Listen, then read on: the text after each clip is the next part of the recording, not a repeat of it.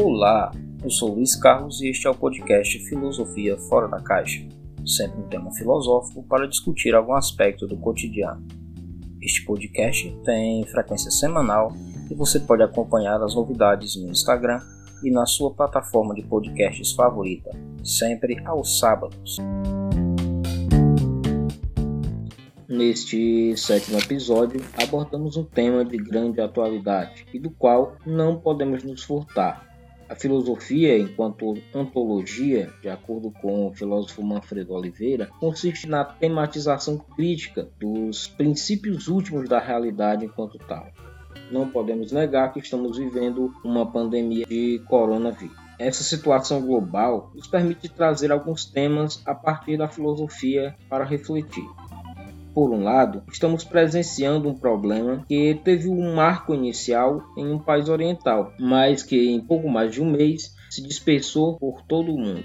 Isso nos desperta para uma necessidade de refletir sobre quem somos nós. Mais que cidadãos de um determinado povoado ou aldeia, somos cidadãos de uma aldeia global, com todas as vantagens e desvantagens que isso implica. Por outra parte, nos encontramos com alguns dilemas éticos. À medida que podemos acompanhar pelas notícias, por um lado, a propagação do medo e do instinto de preservação da vida, que gera uma verdadeira correria aos mercados para comprar itens de primeira necessidade, por outro lado, acompanhamos também pessoas que exploram comercialmente o momento, aumentando os preços dos itens, dificultando principalmente o acesso de muitas pessoas a eles, colocando em ameaça ameaça à humanidade mesmo, enquanto se explora de maneira proibitiva a sobrevivência de alguns de nós.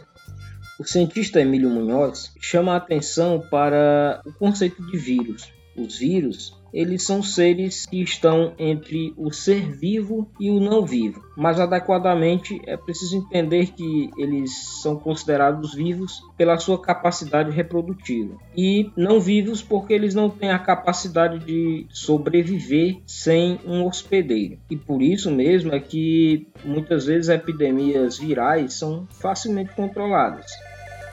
Uma pergunta importante a partir deste conceito é: será que não podemos reconhecer alguns vírus em nossa sociedade que não são propriamente aqueles seres microscópicos que causam doenças. Essa pergunta nasce da necessidade de chamarmos a atenção para alguns comportamentos que vemos nas redes sociais, principalmente. Não se trata aqui de uma crítica à liberdade de expressão, mas para chamar a atenção para a necessidade de refletirmos sobre as nossas ações antes de colocá-las em prática nós acompanhamos nas redes sociais muito humor, muita distribuição de informações falsas a respeito dos mecanismos de propagação da doença, que mais contribuem para a nossa desumanização que para a superação do desafio com o qual estamos nos deparando como uma comunidade global.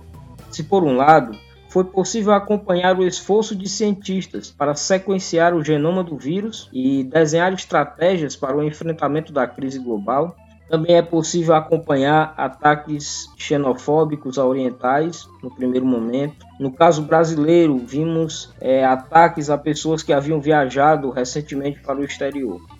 Essa situação nos coloca diante de um desafio, cujo ponto de partida gostaria de apresentar a partir do imperativo do filósofo Immanuel Kant. Ele elaborou uma lei de pretensões universalistas, que é a seguinte: age como se a máxima de tua ação devesse tornar-se, através da tua vontade, uma lei universal. Estas palavras difíceis precisam ser esclarecidas significam que, antes de atuar em qualquer contexto, é crucial que nos percebamos como sujeitos parte de uma comunidade global. Enfrentamos, juntos, o mesmo problema.